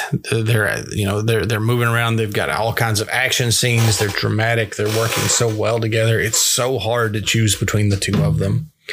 Um, If I have to pick one, it's going to be Steve McQueen. live in business kind of. Well, we kind of looked up there too. The majority of them haven't moved in yet, and those that have aren't working at night. I want to know who they are, not where they are. And what does that got to do with anything? Who they are? Do you have any wool or silk manufacturers? You see, in a fire, wool and silk give off cyanide gas. Do you have any uh, sporting good manufacturers like table tennis balls? They give off toxic gases. Now, do you want me to keep going down the line? No. One list of tenants coming right Uh, you know, he he plays Chief O'Hallorhan, the fire chief. He doesn't even show up until about an hour into the movie or so, 30 minutes to an hour into the movie. But once he shows up, he's he's so interesting to watch. You know, he he's in the middle of this just disaster that's playing out and he never loses his cool. He's always calculated. He's always like cool in, in his decision making. He he doesn't care who you are. Like he doesn't care if you're the builder of the building or the mayor or a janitor. Like he's in charge and you're going to do what he says and he's not putting up with your your business, you know. And if you've got a question, he's just going to tell you this is why. You know, the the scene where um OJ's character is like, why do you want a tenant list? And he's like, oh, you got any sporting goods vendors? Well, you know, those balls give off this kind of gas. He's like, you got any carpet or rug vendors up there? Well, this is why.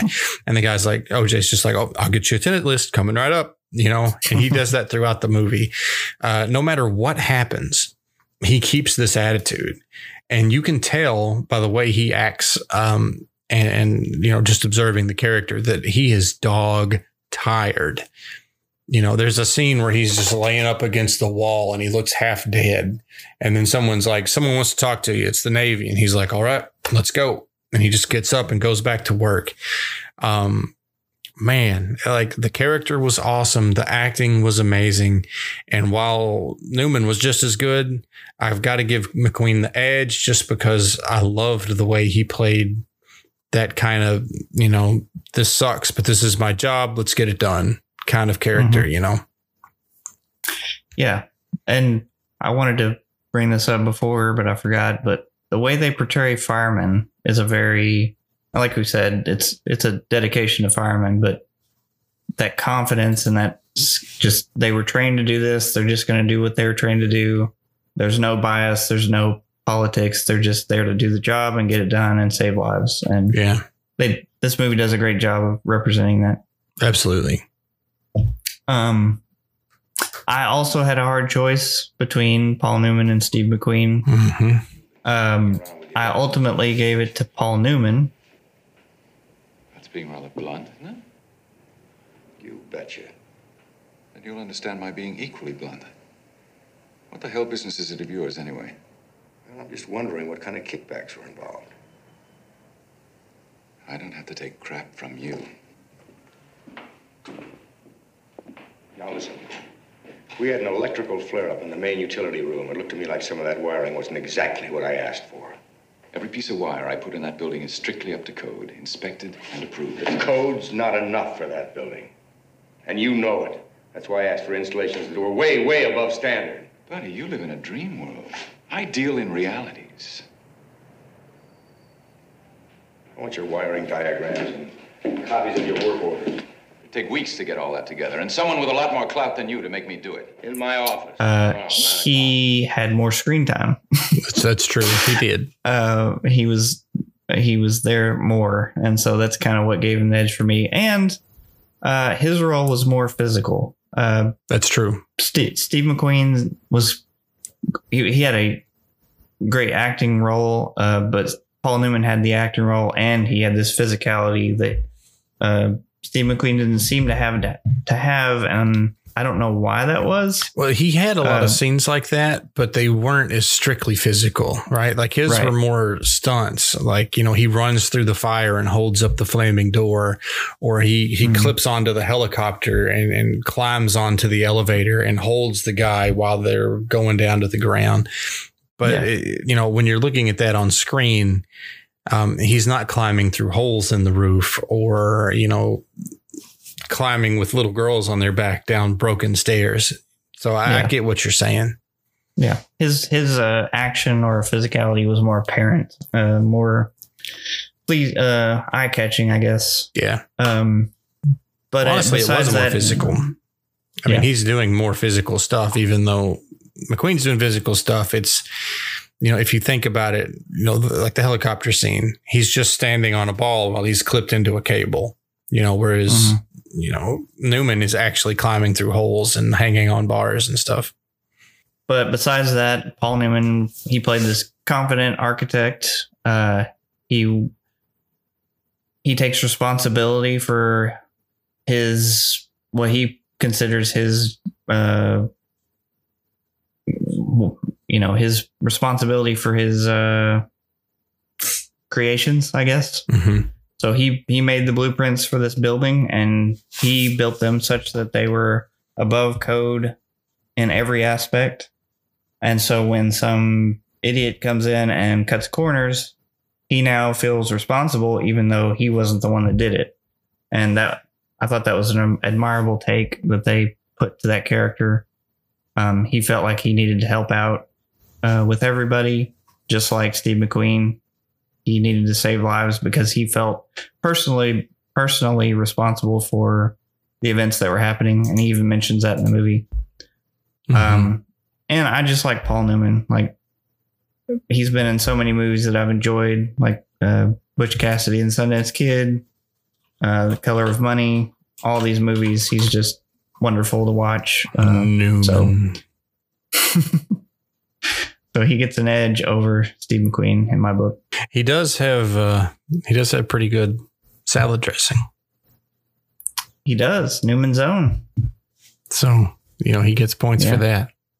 Yeah, his face is on the on the package. All right, best actor for me it was Paul Newman who played Doug Roberts, and Matt's pick was Steve McQueen who played Chief O'Hallorhan. Most underrated performance. So for this one, um, I do have an honorable mention. Uh, As is tradition, I'm going to wait until you give yours, just in case we've got the same one. Uh, Okay. But my actual pick is uh, definitely got to be William Holden Oh, as Jim Callahan Duncan. Now, just how bad is it? Depends on how good your imagination is. Jesus Christ. Specs call for conduit safety covering. How many fuse terminals did you check? How many do I have to? Yeah. Mr. Bigelow's here, sir. Okay, send him in. Now, Doug, one piece of scorched wire from a burned out circuit breaker is hardly conclusive. Well, maybe not. But after that, I'm worried about what other shocks we're in for. Uh, you know, he plays the he plays the builder of the place, and at first he's he kind of plays out as being this um, kind of Weasley, no good, kind of bad guy character. You know, he's um, he he wanted to cut the corners. And he uh, when the fire chief is like, "We've got to evacuate," he's like, "No, it's ridiculous. That's you know that's floors below us. There's no way that fire could get to us. We're keeping everybody up here." You know, he he's real reluctant to do anything to react to that fire, and, and you could argue that that's a lot of why so many people were, hurt and killed. But at the same time, uh, uh, you have to respect him because he refused to leave that building until everybody else had. He he owned up to it. He took responsibility for it. And I felt like the, the acting on that role was just on point. You know, at first you're just like, come on, dude, I'm going to punch you in the face. I need you to get this ball moving. But at the end of it, I was like, man, you're pretty, you're pretty all right. You know, maybe, maybe you should have done this, but you know, nobody can argue that you're, you're not a man of your word or that you're, you're not doing what you think's best. And he, he played that role so well that uh, I have to mention him. And it's kind of, it's kind of marginal saying, you know, William Holden is uh, underrated because he's, you know, another very, very famous actor. In fact, he's, he shares top billing uh, in this film with Steve McQueen and Paul Newman. But um, I've got to call out his performance because it was, it was awesome. Yeah. I didn't pick him, but I agree with you. Like, he's this character that he you don't know what you don't know, and he thought there was a or he was told there was a fire, but he doesn't know the gravity of the fire. Right. And this is his baby. This is his building that he just unveiled. He's got all these people here. If he doesn't have to go downstairs, he's not going to. hmm Uh, and then once he figures out the gravity of the situation, he's he takes responsibility. He's there to help. He's very angry at his um uh nephew or not nephew, uh son-in-law. Son-in-law. Yeah. Yep. So I think there was some implication that maybe he told his son-in-law to cut corners, which adds a little more to his uh being despicable, but he's a businessman. Well, and I, I think when he told him to cut corners, I think it was assumed that he would, you know, cut corners but keep everything safe. And Yeah. and that's where the discrepancy happened because he cut corners and made things unsafe. I picked, and I'm, I alluded to this before, but I picked Felton Perry as hmm. Scott. Come on, come on.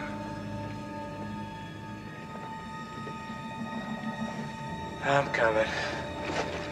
I'm coming.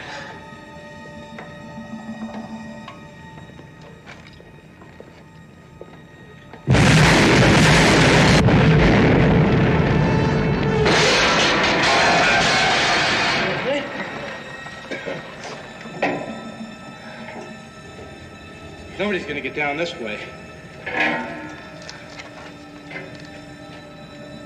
Oh, God, we're cut off. Well, the only way is up. Come on, let's go. And he was the fireman that was in the promenade at the end of the movie, um, helping out with the breeches buoy and making sure that was all secure and um, helping out with keeping people calm at the in the promenade. But he is this uh, character actor that has been in RoboCop and various other movies. But in this movie in particular, he plays the role of a fireman almost like in my mind perfectly. Um, you never see him nervous. You never see him scared. He's there. He's a rock. Like he's there to make sure he's doing his job and keeping people calm by not freaking out. And um, the only time we really see a hint of nervousness in his face is when he's tied to a pillar at the end of the movie and the water's about to come down. He has kind of a, a nervous look. He's looking at uh, Steve McQueen's character um, in kind of a knowing exchange, like this could be the Mm-hmm. the last of our our lives, you know. Uh, but I really liked what he did, and he doesn't get enough credit as an actor in general. Um, but I think he was he was really good in this movie. You know, to to add to what you're saying there, um, when they when Steve McQueen rigs the the gravity, uh, whatever gravity brake on the elevator, he's able to let a group of people go down in the elevator, Mm. and so Mhm. they evacuate um, women and kids, and then they send a firefighter down with them so that they would have one with them in case anything goes crazy, which thankfully they do. Because spoilers, it, it, it does. Uh, but I think we're going to get to that. The uh, what that means, there were only two firefighters in the promenade in the beginning, anyway, and so once that other firefighter leaves, that means that your boy was alone with a panicked group of um, the upper crust uh, in this building all by himself, and so he's doing this with no backup. It's just him up there. And uh, there was a scene near the end, right before he ties himself in. And I remember seeing this and thinking, wow, that's amazing. Everybody's tying themselves down. Um, they know what's going to happen. They've radioed up that they're going to blow the water tanks above them. And there's fire in the room, and he's over there fighting the fire. He's got a hose hooked up to the water system, and he's just spraying that fire down. Everybody's panicking and tying themselves in and getting ready for the worst, and he's still over there just doing his job. And man, respect for that. It was uh, it gave me chills, honestly, because he's just over Yeah. there doing what he what he can, you know. Alrighty. Um, most underrated performance for me, Felton Perry as Scott. Matt's pick was William Holden, who played Duncan. That's his last Jim Duncan. Jim Duncan. That's right. And I, I do want to mention one honorable mention. Oh yeah, your honor. Uh, this was a character that um, I I felt drawn to right from the beginning, and, and I liked it every scene he was in. Um, and that was Gregory Sierra, who played Carlos, the bartender in the Promenade. uh, he was an Okay. extremely likable character to me. He, uh, you know, he he's got this fine bottle of wine, this crate of this really expensive fine wine hidden behind the bar, and he gets so delighted when he takes it out and shows it to the mayor. And uh, later, when there's when he's tying himself down, he's got that bottle and he's like trying to protect that crate because he knows it's valuable and he's he's dedicated to his job, I guess. On top of Yeah. that, when the kids wind up in the promenade or the promenade, he uh, he makes them like milkshakes and finds some cookies and puts them on a plate and tries to calm him down. And uh, I don't know, I, I found that character really endearing, and I was I was Mhm. really cheering hard for him. Uh, unfortunately, he didn't make it through. Uh, a giant statue falls on him and kills him. But um, While he's under the bar, like I know, you think he's in one of the safest places ever. uh, I figure the least I can do is mention him in the Cinema Men podcast because uh, you know you did good, Carlos. We were cheering Rest for you, peace. man. Rest in peace. All right, favorite scene. Uh, favorite scene. So another tough one here. Um, there's so many good scenes. The, these last two categories are going to be particularly hard for me. Um, the one that I wound up choosing was the elevator rescue. Hmm. So um, the elevator that is fixed, that they send the firemen and the women and children down in, uh, it winds up getting blown off of its tracks by an explosion as it's going down. And when it uh, when it goes off the tracks, it's just hanging from a cable, just dangling in open space. And this is an exterior glass elevator, so it's just literally wobbling on the side of the building. Steve McQueen um, figures out a plan where he's going to get a helicopter with a, a big hook and he's going to hop onto that elevator and he's going to hook the elevator to the helicopter and he's going to cut the cable and they're going to land it with the helicopter. That scene was so intense. He gets on the helicopter.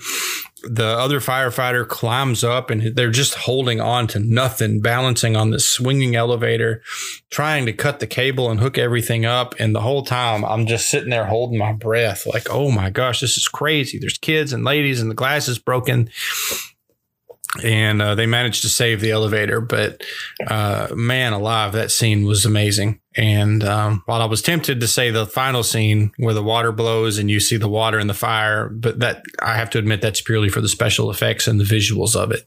This scene, I was just man, it's one of the tensest I've ever been watching a movie, and it, it was incredible. So I, I've got to give it Yeah. to that one.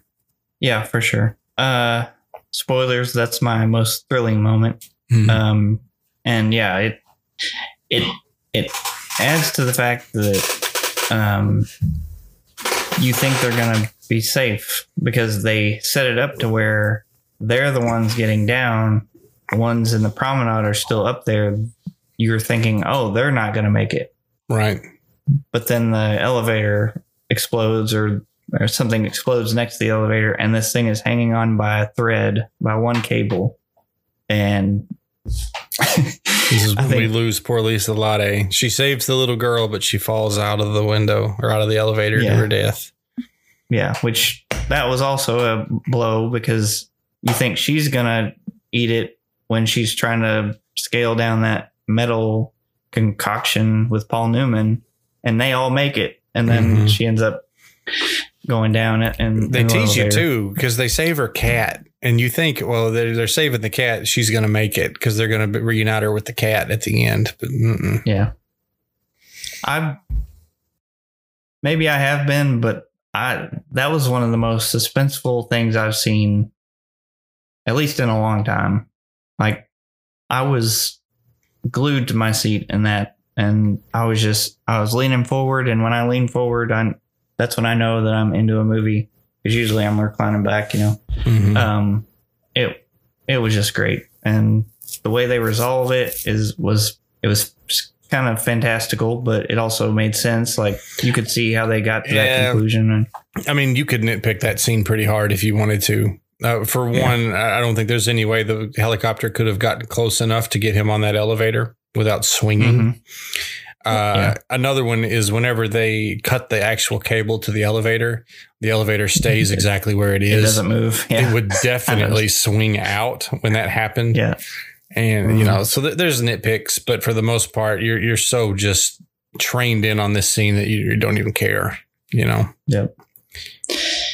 Yeah, for sure. But it was it was my most thrilling moment for sure, and your favorite scene. hmm Um, my favorite scene was so my favorite scene is that scene, uh, but I didn't want to pick the same scene for two categories, so I picked another one, and that was uh, my second favorite scene, uh, which was when Paul Newman is helping Lisolette and the two kids down the the metal hmm I don't know what it's just a it's a guardrail or something that has warped and twisted from an explosion and they're trying to get down it and to the most secure floor. And uh he goes he he rolls down it. Like he gets thrown onto it and he's about to just fall into the depths. And somehow he manages to catch himself and get get on uh, secure flooring.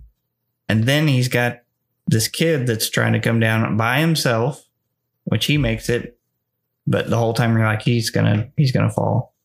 Then he's got to go up and get the little girl and use. She's got to piggyback onto him, and he's got to go back down. And then the old lady has to go down. And hmm the whole time you're just like, what's gonna happen? Like you're thinking one of these people is gonna end up falling to their death, but they all make it, thankfully. But it's Spoiler alert. That's my most thrilling moment. awesome. Although I, I have others, so I can I can pick another one quickly. Oh, whatever. If you want to talk more about that scene, or you can pick another one. It's whatever. no, I agree with you completely, man. Uh, in particular, when the when the little boy, he's like, "I think I can make it," and he starts climbing down. Oh my gosh! I, like my breath was held the whole time. All I could imagine was if I was, you know, L- or whatever her name is, and you know, that's my son trying to climb down, and I was just like, I would like, oh my gosh, I can't imagine. What can you do? There's nothing. I mean, Yeah. you can try to help him down, but that's probably be more in the way. On Mhm. top of that, you're Well, worried about weight, and so you don't want to put extra weight on that stuff. It was just, man, it was so intense. Yeah, and that's Paul Newman said. He's like, "This is it. Like you gotta try, Mhm. otherwise you're gonna burn to death." Yep. Yeah. So do you want to keep that as your most thrilling moment too? Well, I'll say with the most thrilling moment, this was my hardest choice because, honest to goodness, once the fire starts, you could pick just about any scene and say it's the most thrilling moment. Uh, Mhm. Every freaking scene is intense and action filled and just, man, it's super intense.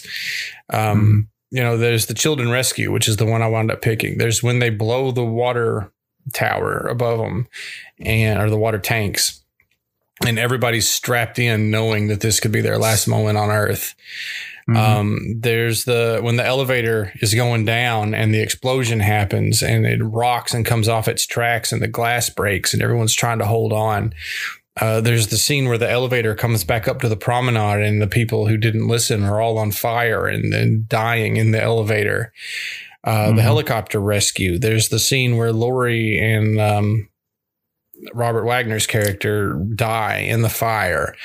There's um, the the scene where they're climbing the stairs and they blow up. There's the scene where they're saving the deaf lady and the kids. Um, anytime Paul Newman goes from one place to another, you've got an intense scene coming up. Um, Mhm. It's really hard to choose one. Like there's just so many. Um, and, and so, you know, while I agree with you on the children rescue thing, it's, uh, man, it's just a laundry list of super intense, super thrilling movie. Yeah. No, yeah, you're right. There, there's no shortage of choices. Um, but that that speaks to the movie and Yeah. how suspenseful it was. So you're you're good. I'm good. I'll add Okay. one more to that laundry list though, and that's Okay. when the lady gets on that um, that chair, the first one, and they start wheeling her across to the other building. yeah. Oh my gosh, that's so tense. Like she's in Yeah. basically like a garden chair with a cage around it. And it's not even a cage, it's just bars that she can hold on to. Mhm. Yeah, completely open air, nothing but a seatbelt around her. And she's just, the wind is, sorry, the wind is just blowing her every which way. And it, like, I can't imagine what that would be like having to go between buildings like that. Yeah. And she was the first one. Like, Mhm. Wouldn't you hate to be the first person to have to get on that thing? Like, geez, I hope this rope was tied well. Yeah. Hey Matt, Hey, John. did you know?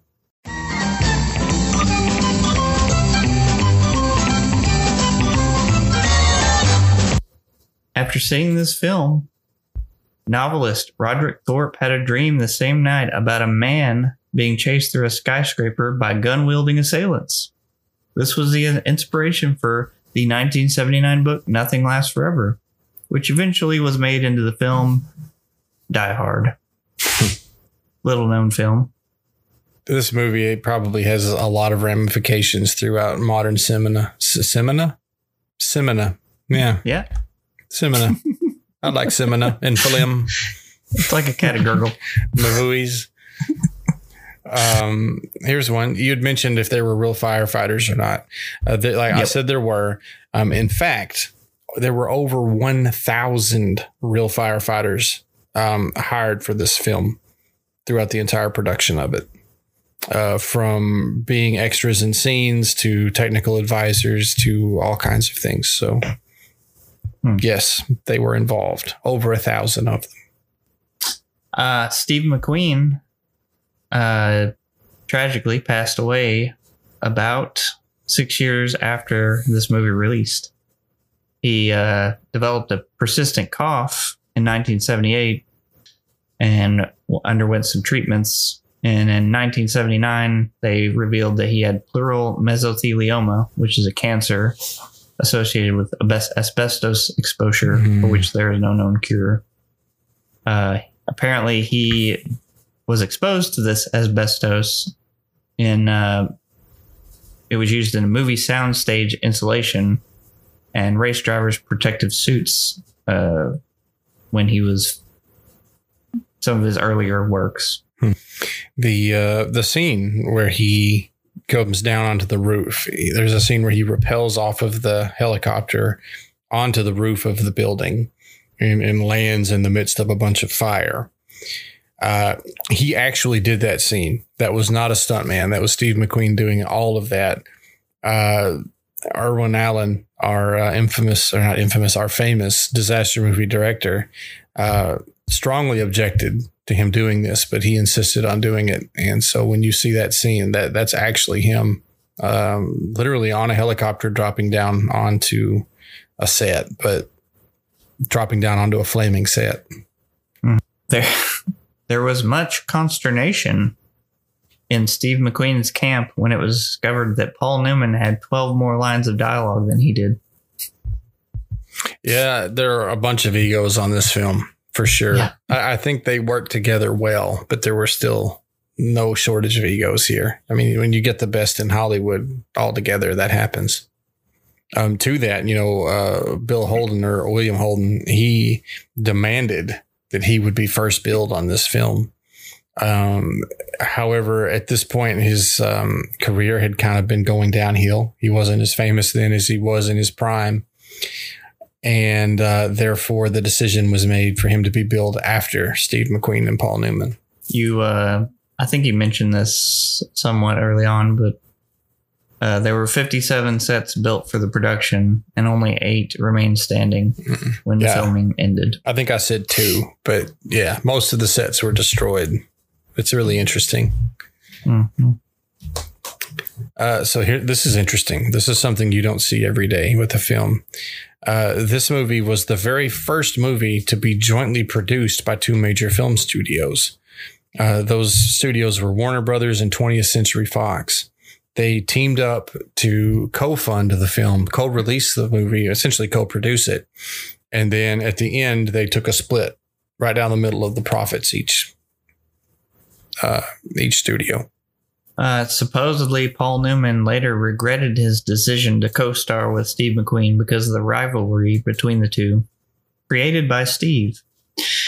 As a result, the fireman role dominates Newman's architect. Three contributing factors are both characters have the same number of lines at McQueen's insistence. McQueen's character doesn't appear until 43 minutes into the film. As a result, Newman had used almost half of his lines before McQueen enters.